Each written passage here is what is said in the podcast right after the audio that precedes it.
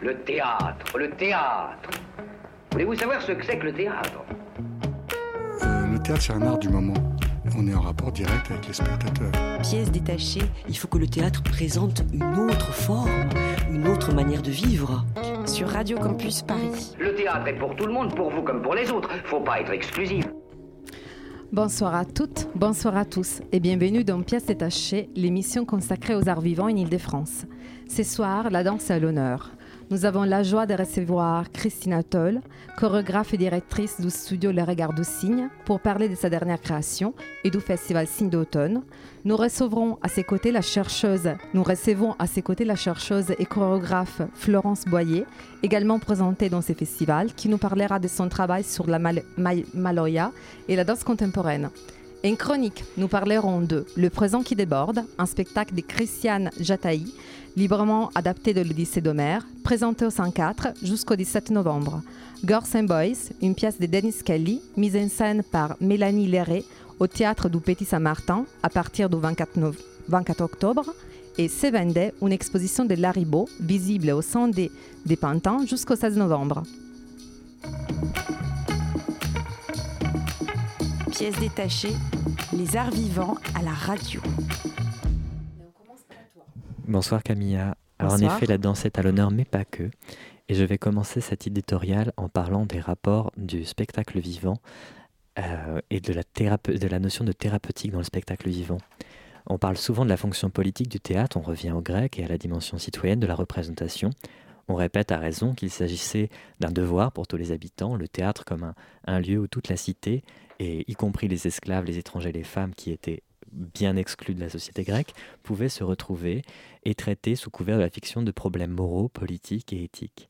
On a glosé et à raison sur la catharsis d'Aristote, le théâtre pour purger les passions, comme une instance de régulation sociétale, mais peut-être n'a-t-on pas assez évoqué la fonction thérapeutique du spectacle. Pour ceux qui le font, les acteurs, danseurs et metteurs en scène, et ceux qui y assistent et les spectateurs au premier rang. Quand Mouajdi Mouawad a entrepris d'adapter les tragédies de Sophocle au théâtre, il n'entendait pas déroger de la ligne de texte retraduite pour l'occasion qui lui permettait de parler de ces thèmes familiers et mythiques de l'orgueil puni, du destin, de la fortune, mais aussi d'un climat actuel fait de guerre, de tensions familiales et d'intrigues pour le pouvoir. La mort, pour autant, de son traducteur au cours de cette entreprise lui a fait changer de cap. Il a choisi de montrer l'artifice du théâtre, il a choisi de revenir sur l'histoire de la traduction, l'histoire du, du théâtre lui-même et la façon dont sa troupe vivait ce deuil, la façon dont, ce trou- cette troupe était, par le théâtre, amenée à reprendre contact avec le monde. Ce rapport à l'extérieur dans le théâtre, cette, cette démarche qu'il avait eue de retourner à Athènes et d'aller dans une Grèce en crise, euh, nous indique aussi que le théâtre euh, a un rapport au monde, un rapport presque de l'ordre de la thérapie pour ces acteurs qui se retrouvent, qui euh, euh, étaient en effet dans une euh, posture d'exorciser cette mort, mais également de trouver la place dans leur monde, de l'interroger.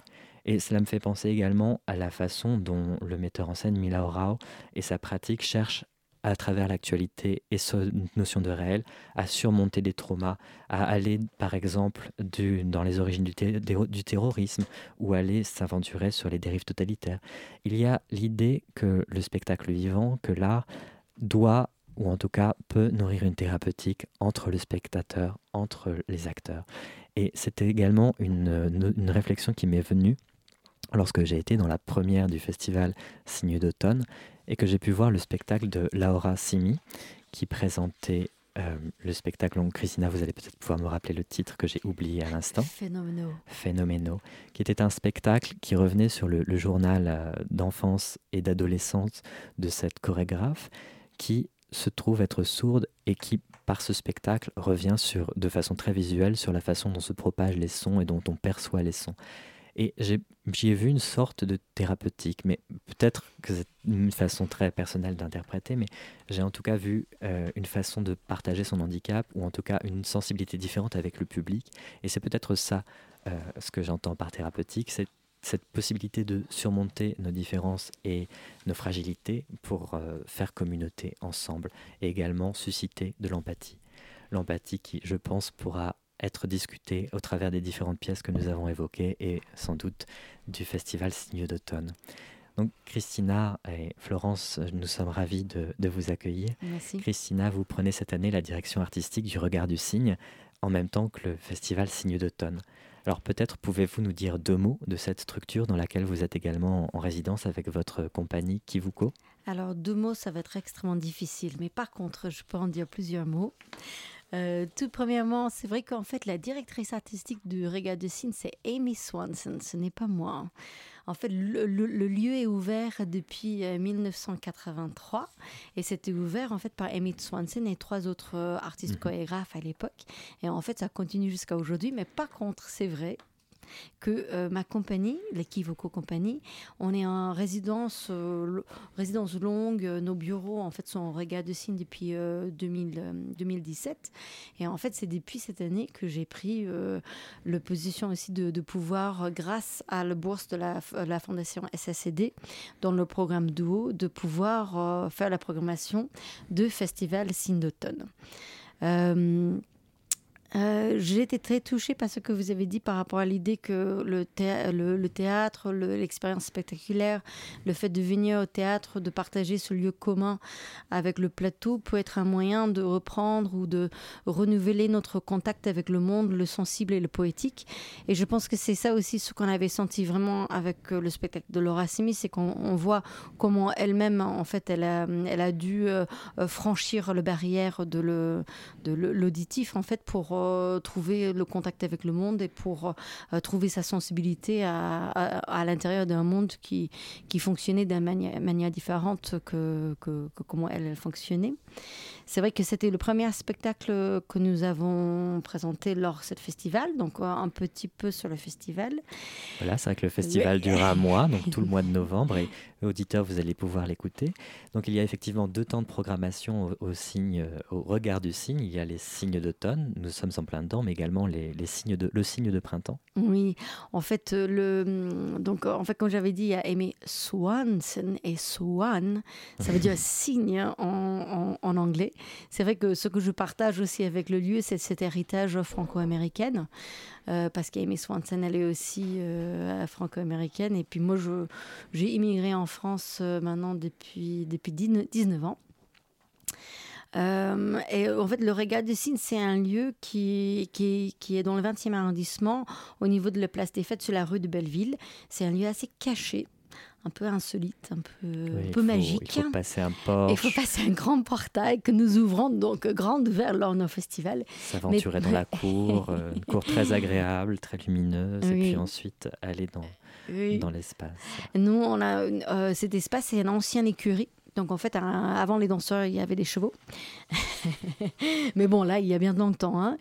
Euh, et donc du coup, c'est vrai que c'est vraiment un studio théâtre qui fait, euh, qui, qui, nous amène un peu dans un ailleurs. C'est un studio théâtre que toute l'année en fait est habité par les artistes. C'est pas juste pendant les signes d'automne et les signes de, signes de printemps. Euh, en fait, le reste de l'année, nous avons des résidences des artistes, nous avons des cours réguliers et puis nous faisons des locations de salles. Euh, souvent, des musiciens, ils aiment bien euh, faire des concerts dans notre salle mmh. parce qu'il y a une très belle acoustique. Euh, notre festival, donc du coup, comme vous avez dit, ça va être sur quatre semaines et il y a plusieurs composantes. Nous aimons bien avoir une recette un peu magique pour un festival, mais aussi cette recette magique qui permet aux spectateurs de découvrir un spectacle dans toutes ses étapes de création. C'est peut-être ça qui peut être différente de venir voir notre festival ou un autre lieu, c'est qu'aussi nous laissons vraiment les spectateurs venir aux toutes premières euh, ébauches de travail, dans des répétitions ouvertes, euh, et puis euh, jusqu'à la, phase de création. Donc, on a des répétitions, répétitions publiques. Nous allons démarrer avec euh, Animance de la compagnie Camianente mmh. Demain à 16h. Donc, n'hésitez pas à venir demain à 16h. Et puis, nous allons aussi également avoir euh, le répétition publique du italien, artiste italien euh, Marco Chenevrier. Et puis, on a des spectacles sauvages, que je vais en parler plus tard. Oui, alors justement, je, je vais m'adresser à Florence Boyer. Bonsoir. Vous êtes invitée à présenter lors de ces spectacles sauvages d'émaillés. Donc, c'est une, les spectacles sauvages, ce sont un peu, c'est un peu une scène partagée. Vous serez plusieurs chorégraphes, plusieurs compagnies à présenter vos, vos, vos, ex, vos spectacles.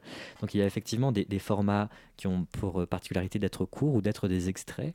Est-ce que vous pouvez peut-être nous parler du, du statut de, de, ce que vous allez présenter? Est-ce que démailler, que nous allons voir est un, est un extrait? Est-ce que c'est une étape de création? Ça peut aussi être un ébauche en fait. les sauvages, le côté sauvage, c'est que c'est même pas obligé d'être vraiment dans une, une production dite classique. C'est-à-dire que ça peut aussi être vraiment juste l'envie d'un artiste de pouvoir puiser en certaines matières. Mais bon, Florence en dira plus de où elle est. Bah, c'est effectivement euh, Christina qui est, à l'origine de ce, de, superbe projet, de cette belle idée. C'est vrai que c'est toujours euh, important, euh, je trouve maintenant, hein, au bout de, 12 ans de, en tant que directrice artistique de ma compagnie, donc Art Maillage, de pouvoir tester les matières chorégraphiques devant un public averti. Euh, qui nous mettent euh, vraiment dans ces conditions euh, professionnelles de spectacle et qui permet aussi de, de, créer cette espèce de, d'alchimie qui, qui, fait qu'on ne donnerait pas la même chose devant un public amateur où il n'y a pas d'enjeu, je dirais, enfin où il y a moins d'enjeux. Il y a moins d'enjeux. Et, et, donc là, sur Démaillé, euh, on va présenter, ben voilà, c'est sauvage, je ne sais même pas encore si c'est 10 ou 15 ou, 20, parce que quand on se met à faire euh, des improvisations, souvent ça part sur 45 minutes, mais je te promets, Christina, que ça ne durera pas 45 minutes. Non, non, concrètement, bon, voilà, plus, plus, plus, sérieusement, euh, on va tabler, je pense, sur un, 15 minutes 20 grands maximum. donc c'est un duo que je vais présenter avec le, danseur et chorégraphe Abdou Ngom. Et euh, donc démaillé, je l'ai écrit de manière, euh, enfin, je l'ai écrit en, créole euh, réunionnais, qui, comme vous pouvez le comprendre, hein, qui vient du vieux français, mailler les mailles, tisser, et donc détisser, qu'est-ce qu'on va démailler, qu'est-ce qu'on va dénouer. et donc, je vais en fait contrairement à, la dernière pièce que j'ai créée qui s'appelle Kaniki, qui parle des enfants réunionnais euh, déplacés dans la Creuse, où euh, la danse maloya était au cœur euh, de, cette pièce, dans le sens où c'était un des ferments culturels que j'ai déstructuré d'un point de vue du mouvement, pour montrer en écho à cette déstructuration des, identités de ces enfants comment comment la résilience peut arriver, comment une danse maloya peut proposer une résilience à travers euh, le mouvement et comment euh, finalement on peut dépasser tout ça, mais en, en allant chercher au fond de soi dans ses racines.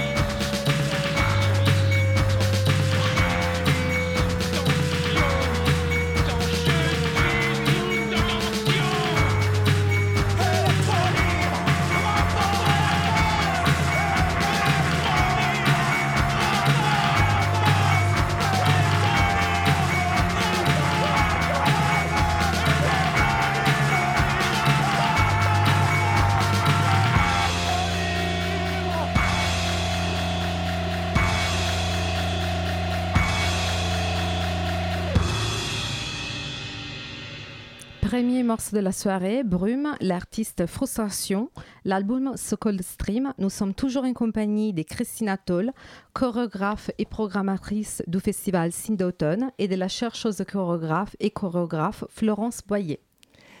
Alors justement, Florence, vous parliez de dépassement et dans votre euh, édito, euh, Christina, vous, vous en appelez au dépassement de frontières intimes, sociales et culturelles.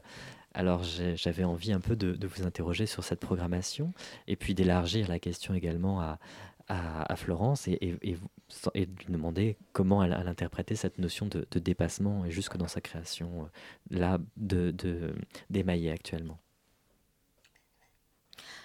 Euh, bah, à l'intérieur du festival, euh, déjà, en fait, on, on, on, a travaillé vraiment le dépassement des frontières euh, par, de, plusieurs axes. comme j'avais dit, bah, premièrement, en fait, on permet aussi de, le croisement entre le public et le plateau de manière très intime et pas forcément dans les créations finales. Même si on avait deux créations, en fait, au sein de notre festival, il y a Laura Simi Phénoménaux, mais aussi Fatch qui va venir le jeudi 14 et le vendredi 15 novembre de Lotus Edikouri et de Christophe Massé. Mais déjà, il y a cette frontière en fait de, de pas forcément juste présenter des spectacles aboutis, euh, mais aussi de permettre un dialogue en fait à chaque étape d'une création. Après, cette festival, la spécificité de, ce festival, ou en fait ce que je souhaite apporter au festival, c'est aussi d'ouvrir au niveau de, nos publics et d'ouvrir vers un public familial. En fait, c'est la première fois que le Régal de Signe va accueillir de jeunes publics en fait dans ce festival et nous avons inauguré aussi en lien avec notre héritage franco-américain, Family Day, donc journée de la famille en français. et c'est un journée qui était vraiment conçu pour que les parents peuvent, pas des parents ou d'ailleurs n'importe qui qui veut accompagner les enfants, euh, qui peut venir euh, vraiment euh, s'approprier un lieu culturel pendant toute une journée de plusieurs différentes manières. Donc il y a un spectacle à 10h30, ensuite un atelier parents-enfants, et puis après une expérience assez inédite de sieste chorégraphique de 45 minutes où oui, vous avez le droit de dormir à la fin, mais après on va faire de travail de, de des massages, de danse contact et de détente avant ça. Et en fait la journée va finir avec un vernissage d'un projet aussi de Lotus Edikouri qui s'appelle Danse d'intérieur, où c'est un vernissage d'un projet ou des danses qui ont été créées donc justement en parlant de frontières, euh, chez les gens, enfin chez les, chez les personnes, mhm. chez les habitants, euh, mais pas pour un grand public, mais vraiment uniquement pour l'habitant euh, lui-même. Donc c'est-à-dire qu'une danseuse vient chez toi, et puis ensuite elle a uniquement gardé des traces de ses danses, c'est-à-dire que c'est une danse éphémère qui est pour être avoir l'expérience intimité, et tout ce qui reste à la fin, c'est des, des, des croquis, des mots, des photos. Et voilà, donc on a un vernissage en fait de, de ces danses mhm. euh, d'intimité. D'accord. Et Florence, alors, comment cette notion de, de dépassement, de, des multiples dépassements, euh, vous interpelle-t-elle, ou en tout cas entre-t-elle en écho avec votre, votre propre pratique? Alors, je dirais que déjà dans, dans mon écriture chorégraphique et de par le travail euh, anthropologique que j'avais fait sur la danse maloya, la danse maloya, il faut quand même que je dise ce que c'est. C'est une danse euh, réunionnaise euh, qui est née en tout cas sur le, sur le territoire réunionnais, de, héritée des, des, personnes qui ont été esclavagisées à la Réunion pendant, pendant le cours de l'histoire voilà, certainement comme on, le sait un peu mieux aujourd'hui, je l'espère. Ça fait maintenant partie du programme euh, scolaire depuis 2001. Il a bien fallu se battre pour ça. Euh, euh, et, donc dans cette danse maloya, moi qui suis maintenant aussi issue de cette danse contemporaine, j'avais envie d'aller plus loin et de, travailler sur ses, sur ses racines, mais tout en les mmh. dépassant, dans le sens de dire que si une tradition continue de vivre, c'est parce que on la nourrit d'individualité, on la nourrit de, singularité.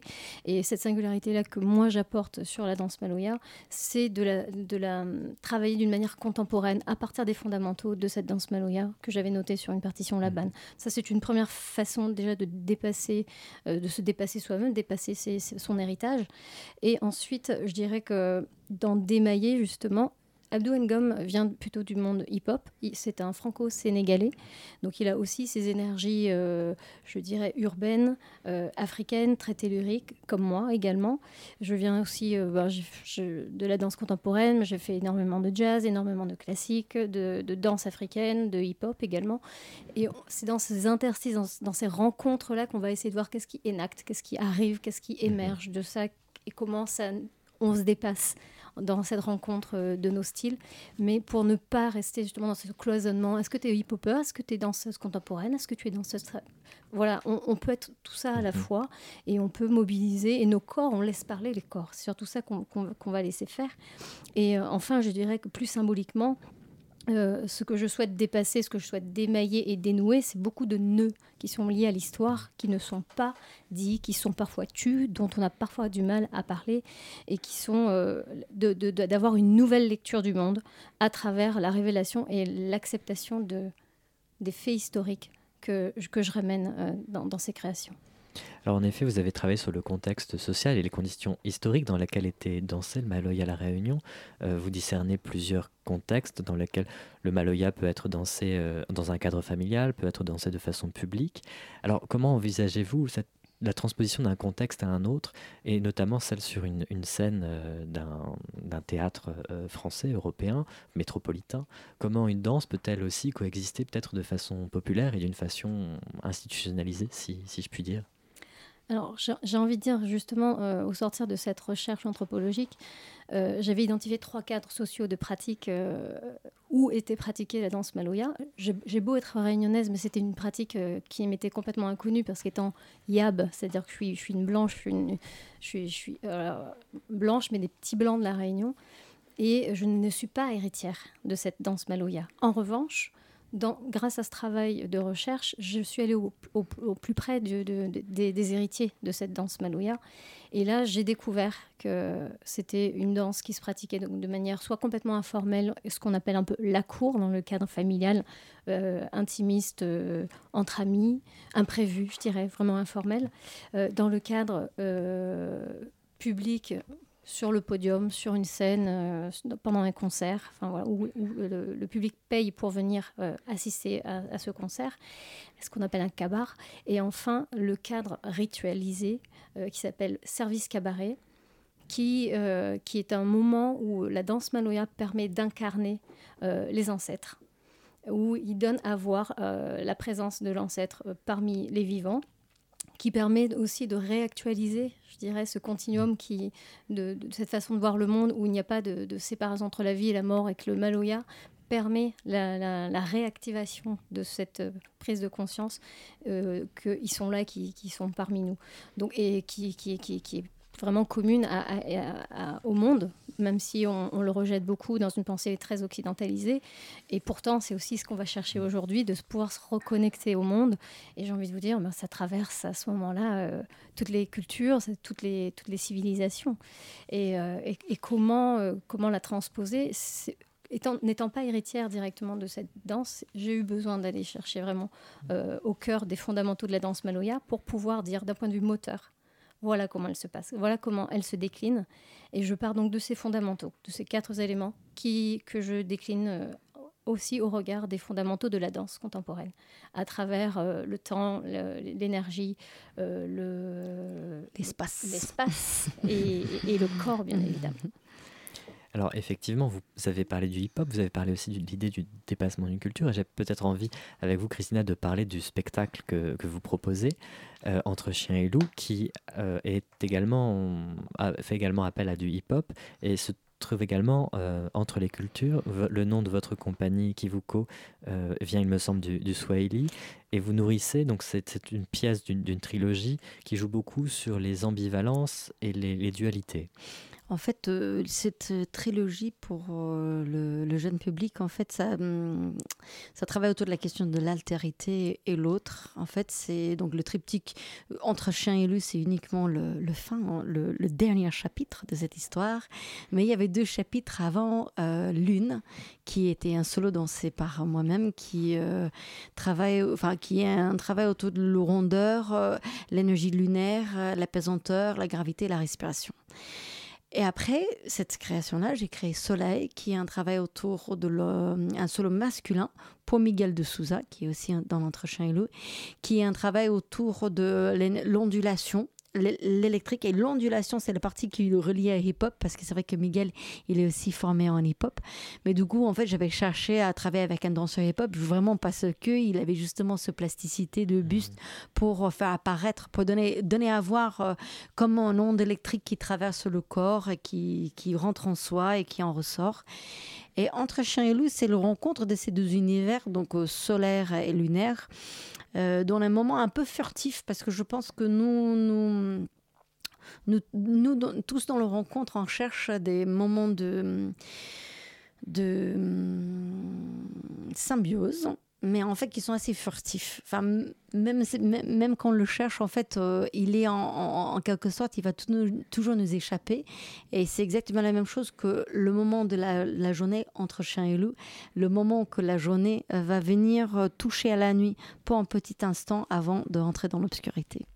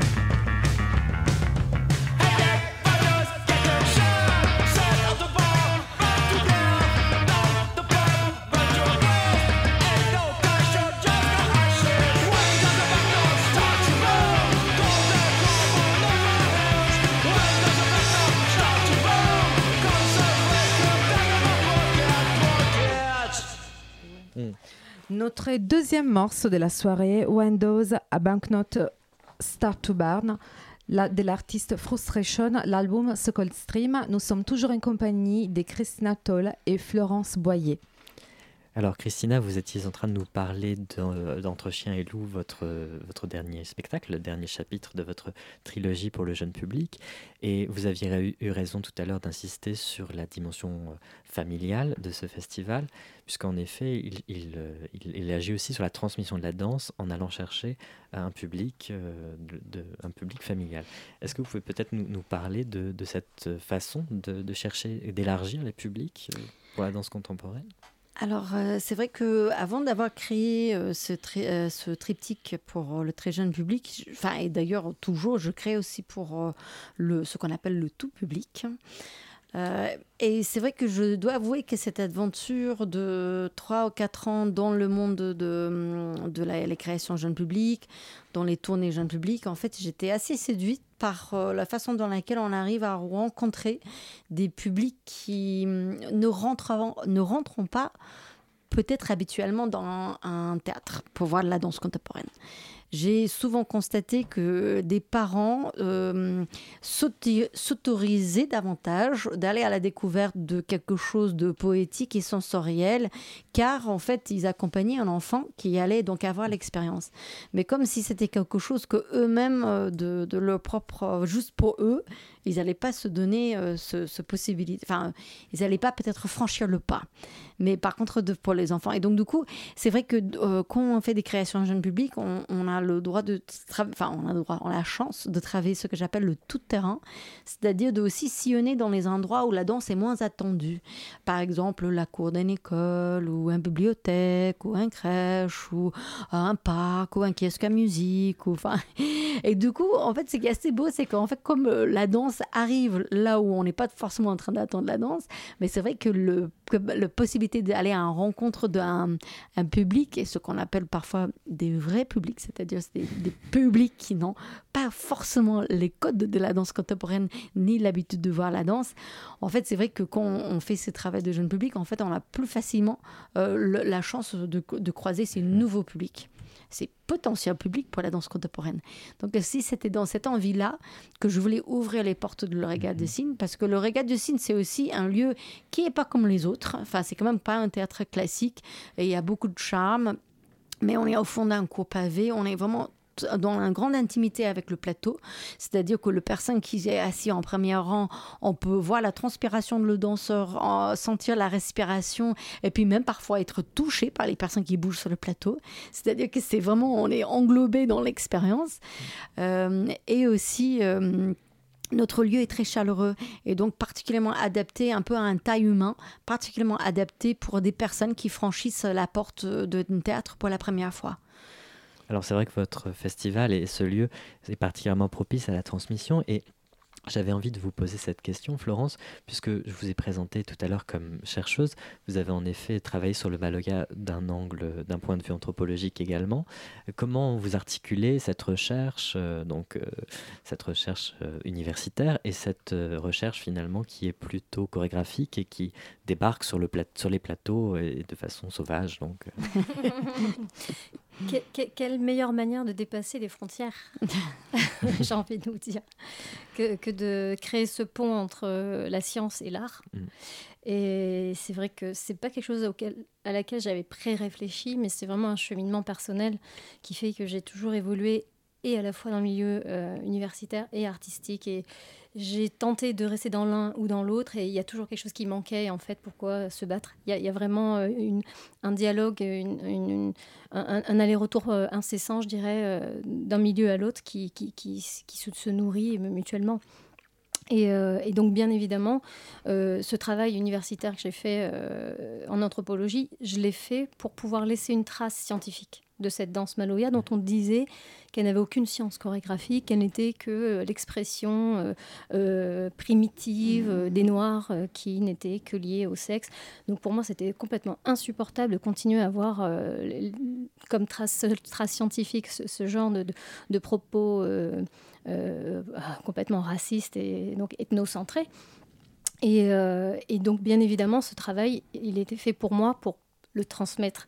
Donc euh, je donne des conférences dansées euh, qui montrent, qui donnent à voir, euh, qui donnent à entendre et à expérimenter la danse maloya, sa relation musique-danse notamment, le rapport à l'histoire, comment la danse maloya s'est constituée sur le terrain réunionnais sous forme de couches archéologiques au, au, fil des années, comme la plupart des pratiques culturelles. Et euh, je donne bien évidemment des, des, ateliers euh, artistiques, que ce soit sous forme de résidence artistique dans les, dans les milieux scolaires ou sous forme de masterclass, de stage, euh, que j'ai eu l'occasion de faire régulièrement. Et, et, bien évidemment au, travers de mes créations, puisque je, je, passe la main aussi à ceux à qui je transmets. Alors effectivement, donc tout à l'heure vous évoquiez euh, Abdungan avec qui vous êtes en duo sur ce spectacle. Euh, comment vous lui avez transmis non seulement les gestes, mais peut-être aussi l'histoire ou comment euh, comment s'est passée voilà cette transmission? Alors. Justement, Abdou m'a demandé aussi. Alors, tu, vas me transmettre la danse Maloya et je lui dis non. la, la, simple et bonne raison que dans Kaniki, étant donné que c'est mon propos fort qui est de dire je, je, crée, je laisse émerger une danse maloya contemporaine en écho à la déstructuration des enfants réunionnais déplacés dans la Creuse, en, écho à la déstructuration de ces enfants. Euh, je, voilà, j'ai mixé, j'ai malaxé, j'ai dansé, j'ai redansé, j'ai crasé, comme on dit, parce qu'on dit craser le maloya en fait. Donc quand on dit craser, c'est aussi danser dans tous les sens. Et euh, ça m'a pris beaucoup de temps, cette création Kaniki, n'est-ce pas? Christina, qui était d'ailleurs là avec moi au tout début euh, de, la création de cette pièce. Donc cette danse maloya contemporaine, je l'ai surtout transmise aux danseurs de la pièce Kaniki. Mhm. Et, euh, et, pour démailler, justement, euh, étant prise dans, toute cette, tradition que je fais un peu voltiger aussi, parce qu'on a fait voltiger ces enfants dont on ne voulait pas, soi-disant, euh, dans, l'île pour différentes raisons malheureusement infondées, qu'on voulait faire croire qu'on voulait sauver de la misère, alors que finalement quelle est plus grande misère que de séparer euh, des, des, des, familles qui, qui, ont envie de rester ensemble, même si c'est pas la majorité, euh, c'est quand même la grande majorité des cas, des, enfants qui n'avaient, enfin voilà, qui n'étaient pas orphelins, dont on a fabriqué euh, l'état d'orphelin. J'avais envie aussi de me, de, de me, démailler un peu de, de tout ça. je ne suis pas une étiquette, je ne suis pas euh, une, boîte identifiée. Je suis une danseuse, je suis une chorégraphe, je suis une chercheuse, je suis un être humain et qui est traversé par euh, plein d'envies différentes et qui, qui, est mu par plein de, de, thèmes et de sujets euh, qui, qui, me tiennent aux tripes. Et, et j'avais pas forcément envie de repartir là sur, sur la danse Maloya dans, dans Démaillé. C'est pour ça, c'est plutôt laisser vraiment entre, je dirais, sa, sa physicalité à lui, la mienne, qui se ressemblent quand même pas mal dans, dans, dans, des manières de, de, prendre le mouvement. Et, et, à la fois, c'est un hip-hopper à, à, 1000%. Mmh. Je, je, j'ai, traversé plusieurs styles, mais je ne me dirais pas être danseuse hip-hop.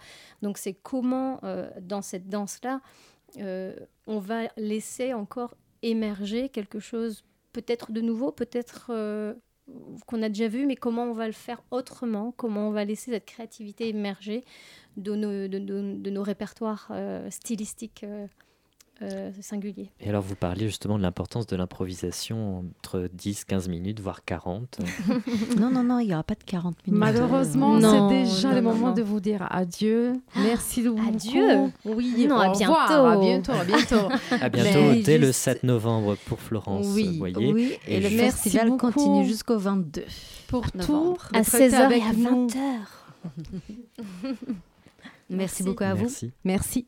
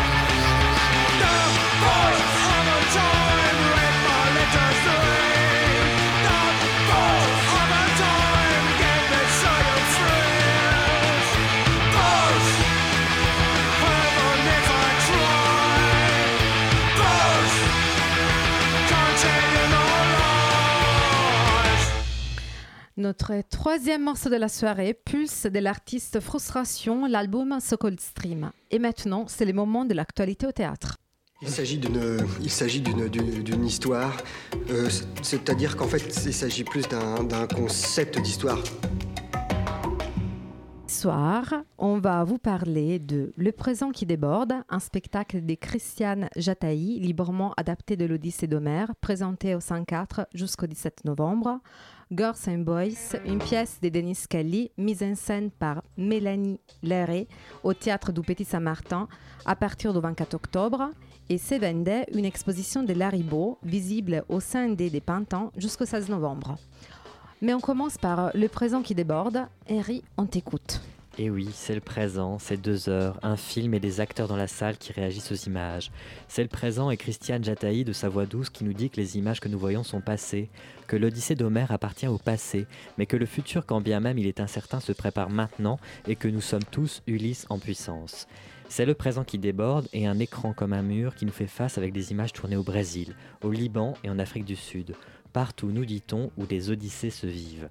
Ce n'est pas la première fois que la metteuse en scène brésilienne lie l'émigration au mythe fondateur de la Grèce antique, qu'elle porte un regard militant sur l'actualité, mais ici, malgré un discours bien rodé, elle peine à convaincre. L'idée pourtant simple de faire incarner Ulysse par différentes personnes au travers du monde finit par dérailler, après quelques épisodes, le Cyclope, Circé, la descente aux enfers, les acteurs prennent eux-mêmes la parole pour raconter leurs histoires, laissant songer aux allers-retours entre réalité et actualité de Mila Rao. Ce qu'il se passe dans la salle en direct est renforcé par la présence des caméras et l'écran. À mesure que les témoignages affluent, toutefois, quelque chose se grippe. Ulysse en avait assez, dit, le récit en avait assez, dit le récit, de raconter encore et encore son histoire. Ici, les récits des vivants se mêlent à ceux des morts, celui de réfugiés syriens avec celui d'un grand-père flamand ayant fui les bombardements de la Seconde Guerre mondiale ou d'un père brésilien opposant politique porté disparu pendant la dictature. L'histoire bégaye et l'on sent que la metteuse en scène cherche par le biais familial à susciter l'empathie. Nous sommes tous migrants ou connaissons quelqu'un qui l'a été. Cette relativisation des parcours, cette universalisation de l'errance toutefois pose question. Toute expérience ne se réduit-elle qu'à des récits, si bien récités qu'ils ne font plus qu'un. N'y a-t-il pas quelque chose au mieux d'une thérapie dans cette façon de se regarder les uns et les autres et de s'écouter? La question reste celle d'un public pris d'une part par l'écran et de l'autre par la claque, ces comédiens qui font partie du public et qui font de la musique, applaudissent, interpellent, répondent, alpaguent et dansent quelle est la place du, public dans ce spectacle? Le spectacle recèle de mille et un trucs pour forcer l'empathie, et de la musique à l'adresse centrale, tous sont utilisés. Une comédienne qui parle anglais et est sous-titrée en français demande par exemple de stopper des sous-titres 5 minutes pour faire traduire son récit à un spectateur avant de le reprendre d'une façon très millimétrée avec les sous-titres comme s'il ne s'était rien passé, juste pour souligner le cauchemar qu'elle a vécu. Le théâtre est par nature répétition, et je me suis senti gêné par cette façon de jouer la pudeur, ou cette façon de montrer une pudeur qui, à force d'être répétée, finit par être jouée. Comment faire communauté contre l'avidité dans cette période où rien ne semble aller droit? La question reste entière, mais ce n'est sans doute pas le lieu du théâtre de jouer la sincérité. Jusqu'à quel point ces témoignages particuliers, tirés en un récit universel, peuvent-ils devenir force d'action? Le futur nous le dira, mais le présent de Christiane Jataï nous donne une impression de malaise. Moi, j'étais aussi Henry, donc euh, j'étais hier.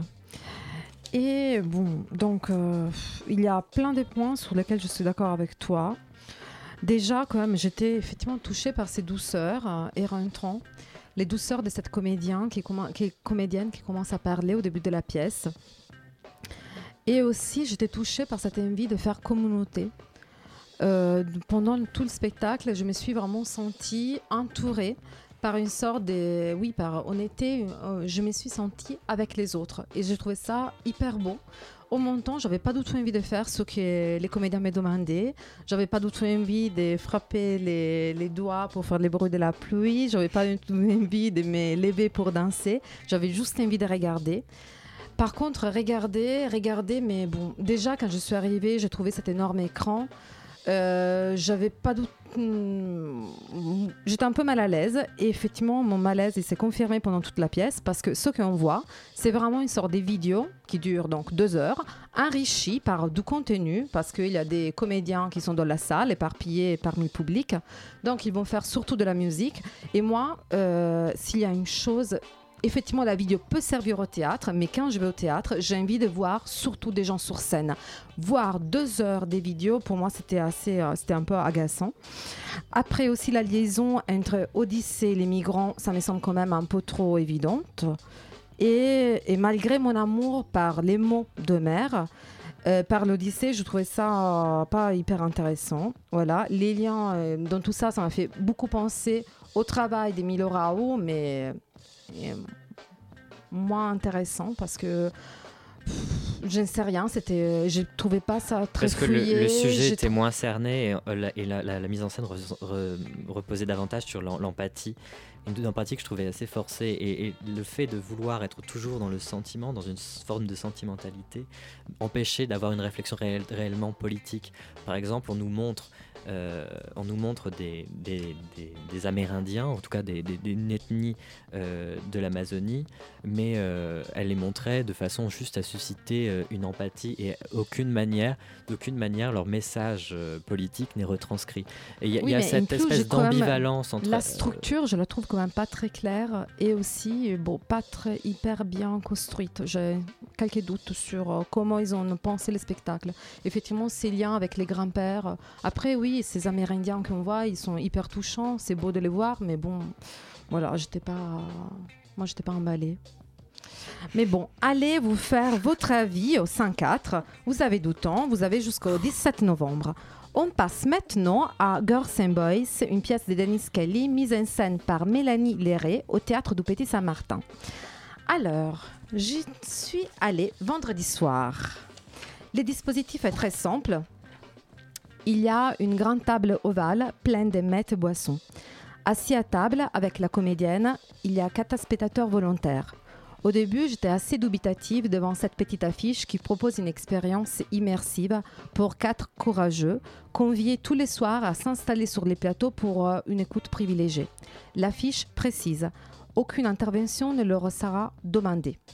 Ces quatre spectateurs fonctionnent comme une casse de résonance pour la pièce. On rigole et on a peur avec eux. À travers leur visage, on voit les émotions prendre pied. Sous la table, un joli cocker qui dort, probablement empaillé. La mise en scène de Mélanie, de Mélanie Léré est très sobre, sans être austère. Il faut savoir que Girls and Boys, c'est les premiers volets dans un, dans un travail autour du thème Une ville, une femme. Le deuxième volet sera l'adaptation du roman de, de Julia Deck, Vivian Elisabeth Fauville, qui sera créé en mars 2020 à l'Archipel. Donc, mais revenons à Girls and Boys. La comédienne, a un verre de rouge à la main, commence son monologue, raconte sa carrière, ses envies, son rapport au travail. Apparemment, tout commence en attendant un vol EasyJet. Une, il y a une rencontre qui se transforme dans une relation intense, presque fusionnelle. Les couples s'installent, fait deux enfants, achètent une maison, tout va bien. Parallèlement, chacun s'investit dans son travail, chacun avec sa petite boîte. Deux petits entrepreneurs fiers de leur succès. Une famille ordinaire, mais hélas, les récits basculent quand la femme décide de demander le divorce. Les souvenirs s'enchaînent sans se suivre, comme si remonter par flashback l'histoire d'un amour qui peu à peu se détériore. Ces récits des vies à la première personne suscitent l'identification. Nous sommes tous avec elle. Elle s'arrête de temps en temps pour parler avec ses deux enfants, invisibles pour le public. Ça nous met un peu mal à l'aise. Très vite, on comprend que quelque chose cloche. On pense à Médée, à sa folie lucide. Mais s'il n'y aura pas des Médées, il y aura tout de même bien des morts, parce qu'on parle ici des filicides, un crime commis presque toujours par des hommes, dans les 95% des cas. L'interprétation de Constance Dolé est très intense, la comédienne. Elle a beaucoup, énormément d'énergie. Elle arrive à nous faire rentrer dans son histoire du début à la fin. Son timbre donne du rythme à la narration et malgré la fin tragique, malgré les frissons, elle n'est jamais pathétique, elle ne fait jamais trop. Pour ce qui concerne les textes de Dennis Kelly, il arrive à interroger de manière fine les rapports entre hommes, femmes, les rapports à la carrière, à la réussite sociale et les difficultés du rapport conjugal. Je l'ai trouvé brutal, très efficace pour parler de la violence des hommes, mais aussi très drôle. J'ai particulièrement apprécié cette réflexion sur la capacité, au mieux, incapacité des Italiens à faire la queue. Je confirme tout, on déteste les files d'attente. Et toi, Anaïs, toi, pensé quoi? Alors c'est vrai que j'ai eu très peur en... en ayant vu le résumé de la pièce. Je me suis dit, ah, putain, je vais encore voir une pièce sur le genre, euh, sur les relations hommes-femmes.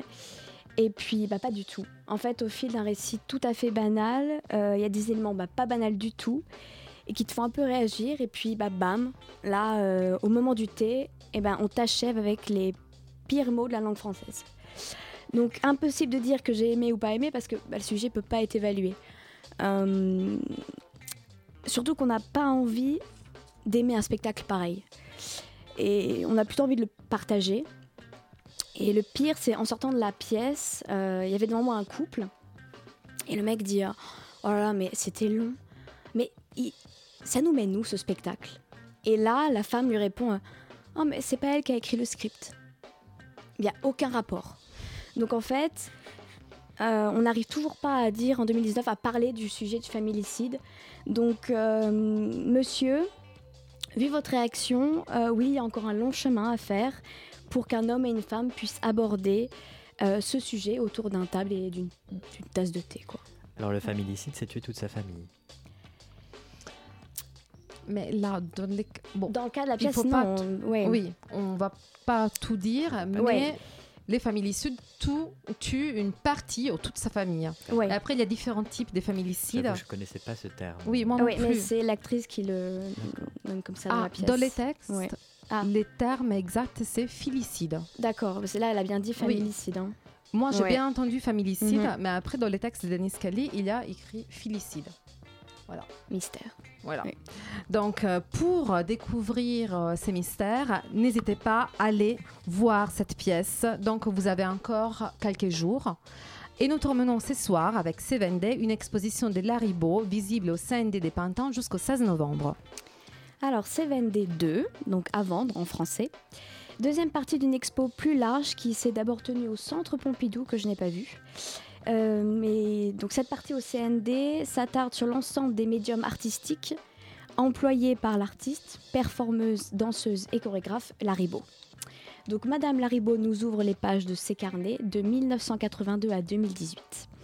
Nous observons des dessins, des photos, des poèmes espagnols parfois traduits en français et des cassettes audio et autres objets technologiques qui seraient aujourd'hui dans un musée. Une part de son travail, mais également de sa vie en dehors de la scène euh, qui s'offre à nous. Et pourtant, malgré la plus grande des curiosités, euh, je n'arrive pas à me projeter au-delà. Si le processus de création est bien mis en valeur, sans résultat visuel, difficile de ne pas se faire vraiment une idée.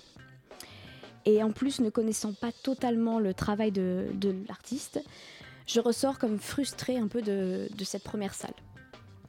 Alors pour ce qui est de la suite, c'est une toute autre ambiance.